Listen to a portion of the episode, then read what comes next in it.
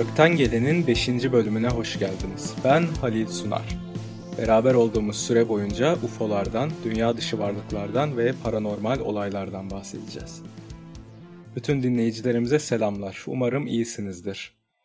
Bu bölümümüz Ay ve Ay'da keşfedilen uzaylı üssü ile alakalı olacak.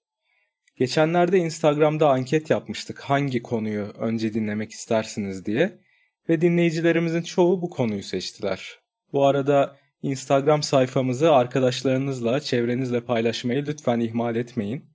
Daha çok duyulmamız ve kanalın da devamlılığı açısından paylaşımlarınızın büyük katkısı olacaktır. O yüzden sizden ricam sosyal medya hesaplarınızda sayfamızı paylaşarak bizlere desteğinizi esirgemeyin. Şimdiden teşekkür ediyorum. Geceleri ayı izlerken ne kadar garip olduğunu hiç düşündünüz mü? Koca bir gök cismi sürekli oradan bizi izliyor sanki. Yani küçüklüğümden beri hep enteresan gelmiştir bu olay bana. Eskiden bunun hayal gücümden kaynaklandığını sanırdım. Ama yıllar içerisinde ay hakkında öğrendiğim şeylerden sonra işin aslında sandığımdan daha da garip olduğunu anladım. Ay tabi dünyanın uydusu biliyorsunuz. Uydu nedir derseniz gezegenlerin çekim gücüne kapılarak bu gezegenlerin çevrelerinde dönen gök cisimlerine uydu denir. Bizim uydumuz da ay. Ancak ayı diğer uydulardan ayıran çok enteresan özellikleri var. Mesela ay dünya ile senkronize bir rotasyona sahiptir. Yani ayın bir yüzü her zaman dünyaya kilitli vaziyettedir. Bu yüzden ne zaman ve nereden bakarsak bakalım ayın asla arka yüzünü göremeyiz. Hep ön yüzünü görürüz. Dünyadan gözlemlenmesi mümkün olmayan ayın arka yüzü ya da diğer adıyla ayın karanlık yüzü ancak yakın tarihimizde yani 1959 yılında ilk gözlem uydusu gönderilene kadar insanlık için hep sır olarak kalmıştır. Neredeyse her gezegenin irili ufaklı bir veya birkaç tane uydusu vardır. Mesela Mars'ın 2 tane, Uranüs'ün 27 tane, Jüpiter'in 95 tane, Satürn'ün ise 149 tane uydusu bulunmaktadır. Ancak burada bir fizik kuralı söz konusudur. Bir uydunun bir gezegenin çekim alanına kapılıp çevresinde yörüngeye oturabilmesi için maksimum bir kütle sınırı vardır. Yani diğer bir deyişle ay hem kütle hem de hacim olarak olması gerekenden çok daha büyüktür. Doğal yollarla dünyanın çekimine girebilmesi için şu anki boyutlarından çok daha küçük olması gerekiyordu yani. Ay yaklaşık olarak dünyanın dörtte biri büyüklüğündedir. Dediğimiz gibi normal şartlarda ayın bu büyüklükle dünyanın çekimine kapılmaması gerekiyordu. Yani fizik kurallarına aykırı bir durum var ortada. Tabi eğer ayın içi doluysa. Ama eğer birazdan bahsedeceğimiz gibi ay aslında içi boş metal bir küre ise işte o zaman kütlesi de azalacaktır ki ancak bu şekilde dünyanın yörüngesinde kalması mantıklı bir şekilde açıklanabilir. Bilim adamları tarih boyunca ay ile alakalı farklı teoriler ortaya koymuşlardır. Ancak her ne kadar dünya yüzeyinden bazı özellikleri gözlemlenebilse de aslında ayla ilgili bütün bu gariplikleri çözmenin tek bir yolu vardı. O da aya insan göndermek. Soğuk Savaş'ın en üst seviyeye ulaştığı 1960'lı yıllar Amerika Birleşik Devletleri ile Sovyetler Birliği arasında hem dünya üzerinde hem de uzay görevlerinde kıyasıya bir rekabetin yaşandığı yıllardır. İkinci Dünya Savaşı sonrasında bu iki kutup arasındaki rekabet önce nükleer silah yarışı şeklinde başlamış, sonrasında ise bu rekabet uzaya taşınmıştır. İlk insansız görevler 1957 ve 1958 yıllarında uzaya gönderilen uydularla başlasa da asıl hedef her zaman ilk astronotları Ay'a göndermek ve bu insanları başarılı bir şekilde tekrar dünyaya geri döndürmek olmuştur. Her iki taraf da Ay'a ilk insanı göndermek için sayısız testler yapmış. Bu denemelerin bazıları başarısızlıkla sonuçlanarak uzay mekiği içerisindeki astronotların ölümüyle sonuçlanmıştır. Her ne kadar Ay'a gitmemiş olsa bile dünya yörüngesinin dışına çıkan ilk insan ise Sovyet kozmonot Yuri Gagarin olmuştur. 1961 yılında o zamanlar Sovyetler Birliği'ne bağlı olan Kazakistan üzerinden Vostok 1 uzay mekiği fırlatılmış ve Yuri Gagarin dünya yörüngesinde tam bir tur attıktan sonra Rusya'nın Saratov şehrine başarılı bir şekilde iniş yapmıştır. Görevi tamamlayan Yuri Gagarin halk tarafından kahraman olarak karşılanmış ve başarıyla sonuçlanan bu görev Amerika'ya karşı olan uzay yarışında Sovyetler Birliği'ne büyük moral ve motivasyon kaynağı olmuştur. 60'lı yıllar boyunca birçok insansız uydu gönderilmiş ve ayın yörüngesine sabitlenen bu uydularda bulunan kameralarla ayın yüzeyi fotoğraflanmaya ve haritası çıkarılmaya başlanmıştır. Ancak bu görevlerin tamamı NASA görevi değildir. NASA'nın özellikle günümüzdeki bence başlıca görevi toplumu uyutmaktır. Eskiden de böyleydi, şimdi daha da fazla bu amaca hizmet ediyor. NASA'nın misyonu uzayda işte bazı çalışmalar yaptıklarını göstererek ancak bu uzay çalışmalarının sonucunda dünya dışında kayda değer bir şey bulunmadığı hikayesini insanlara yutturmaktır. Mesela işte ayı inceledik ya da Mars'ı inceledik. Orada taştan topraktan başka bir şey yok. İşte Mars'a gittik su bulamadık ya da işte sonra ağız değiştirip aa işte Mars'ta su varmış ama içilebilir su değilmiş falan gibi böyle saçma sapan haberlerle insanların dikkatini dağıtmak ve işte ama nasılsa uzayda bir şey yokmuş fikrini insanların beynine yerleştirmek ve arka planda gerçekleşen asıl gizli uzay görevlerinin üstünü örtmektir NASA'nın amacı. O yüzden asla ve asla NASA'ya güvenip de önemli bir açıklama yapmalarını beklemeyin. Size tavsiyem NASA bir şey açıklayacağı zaman hiç boşuna heyecanlanmayın derim. Evet, dediğimiz gibi 1960'lı yıllar ayın yörüngesinde insansız uyduların dolandığı ve ayı fotoğrafladığı yıllardır. Ta ki 1969'a kadar. Bu fotoğraflama görevlerinden biri 1965 yılında olmuştur. Ayın yörüngesindeki bu insansız araç yüzeyi parsel parsel fotoğraflamış ve bu fotoğrafları uydular vasıtasıyla analiz merkezine göndermiştir. Görevin ilerleyen günlerinde merkezdeki bu fotoğraf verilerini işleyen ekipmanlardan birisi arıza vermiş ve görevin duraklamasına neden olmuştur. Bunun üzerine askeri mühendis Carl Wolf ekipmanı tamir etmesi için derhal merkeze çağrılmıştır. Carl Wolf kendisine detaylı bir bilgi verilmeden sadece önemli bir ekipmanın bozulduğu ve acilen gitmesi gerektiği söylenerek komutanı tarafından bu analiz merkezine gönderilmiştir. Wolf'un her ne kadar o yıllarda bazı projeler için top secret yani çok gizli yetkisi bulunsa da bu bozulan ekipmanın bulunduğu hangara girmeden önce kendisine kısa bir briefing verilmiş, görevin ulusal güvenlik kapsamında olduğu, sadece kendisine verilen işi yerine getirmesi, ne içeride ne de özel hayatında görev hakkında kimseyle konuşmaması hakkında uyarılmış ve kendisine bazı kağıtlar imzalatılmıştır. Karl Wolf içeride şahit olacaklarını görene kadar bunun bir NASA görevi olduğunu, görev amacının ise ayı fotoğraflayarak bu fotoğrafları medyaya, televizyon kanallarına göndermek ve halkı bilgilendirmek zannettiğini söylemiştir. Ancak girdiği bu merkez NASA'ya ait değildir. Evet bu ay yüzeyini fotoğraflama görevi NASA değil NSA yani National Security Agency, Ulusal Güvenlik Dairesi tarafından gerçekleştirilmektedir. Ek bilgi verelim. NSA yani NSA Amerika Birleşik Devletleri'nin en gizli istihbarat organizasyonudur.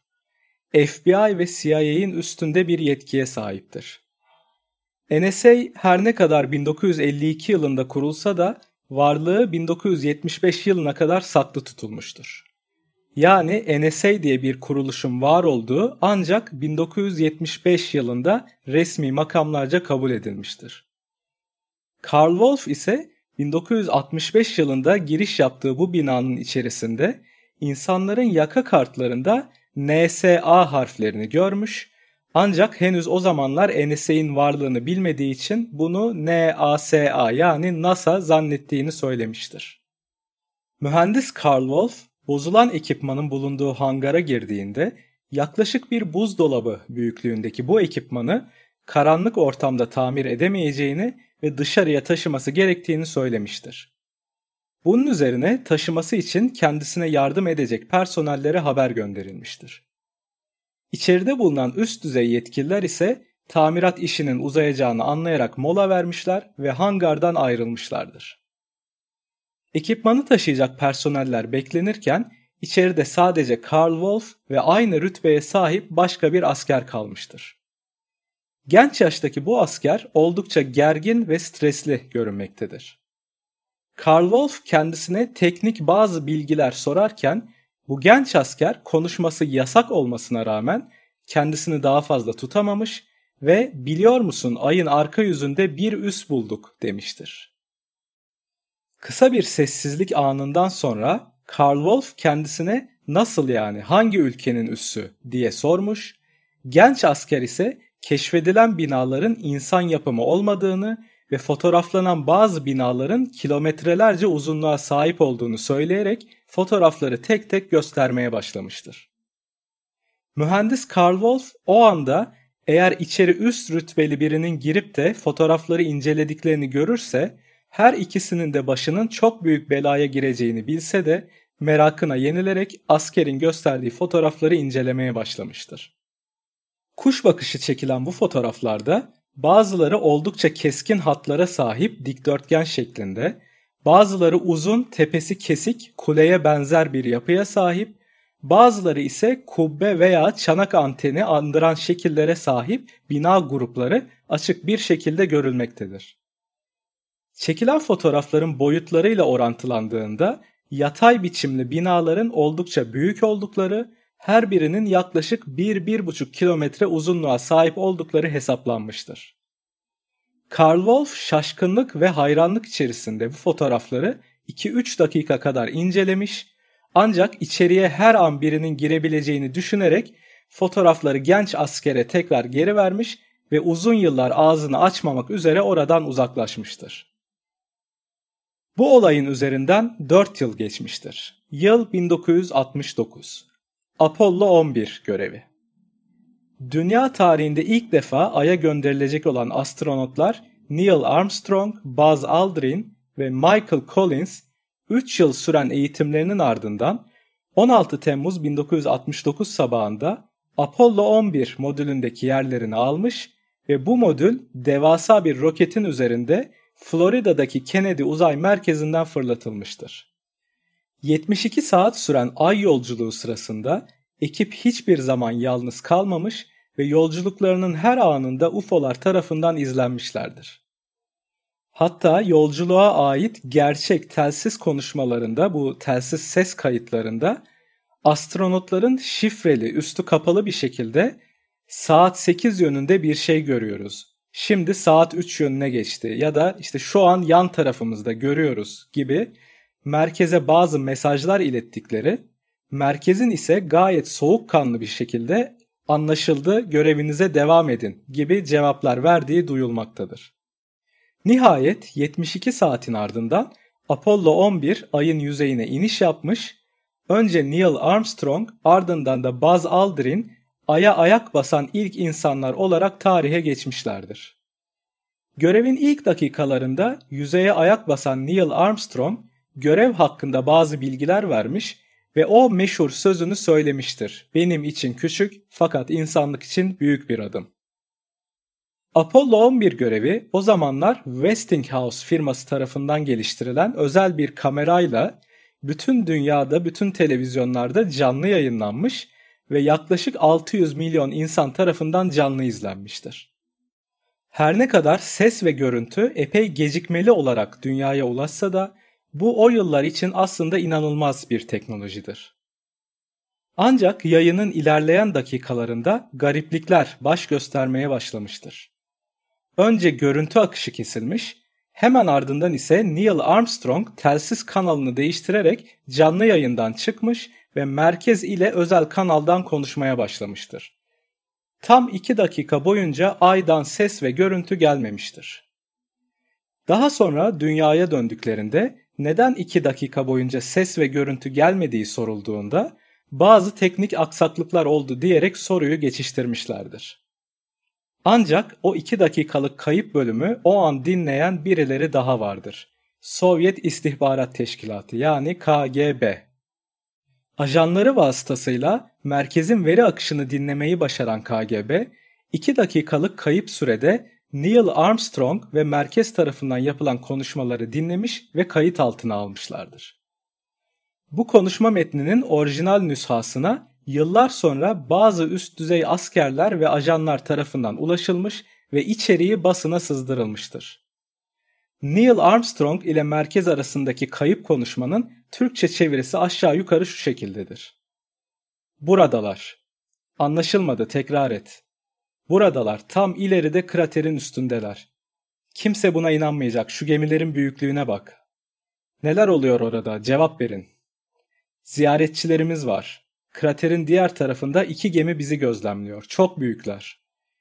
Ekipmanların kurulumunu yaptınız mı? Evet ama şu anda ellerim titriyor. Hiçbir şey yapamıyorum. Hala bizi izliyorlar. Burada olmamız hoşlarına gitmedi. İlk insanlı ay görevi tamamlanmış ve astronotlar 24 Temmuz'da dünyaya başarılı bir şekilde iniş yapmışlardır. Bu arada YouTube'da var. Dünyaya döndükten sonraki Apollo 11 ekibinin ilk basın toplantısı. Açıp izleyin derim. Sadece astronotların sessizliklerine ve yüz ifadelerine bakın ki o zaman zaten o 2 dakikada yaşananlar kafanızda oturuyor. Apollo 11'in ardından her ne kadar uzaylıların üslerinin bulunduğu ayın arka yüzüne olmasa da ön yüzüne insanlı iniş görevleri devam etmiştir. 20 Temmuz 1969'daki Apollo 11 görevinden tam 4 ay sonra 20 Kasım 1969'da Apollo 12 modülü Ay'a gönderilmiş ve Ay'ın ön yüzüne iniş yapmıştır. Ay yüzeyindeki görevlerini tamamlayan astronot ekibi tekrar modüle binerek dünyaya dönmek üzere kalkış yapmıştır. Ancak kalkış yapmadan önce deney amaçlı ay yüzeyine deprem ölçer yani sismograf aygıt yerleştirilmiştir.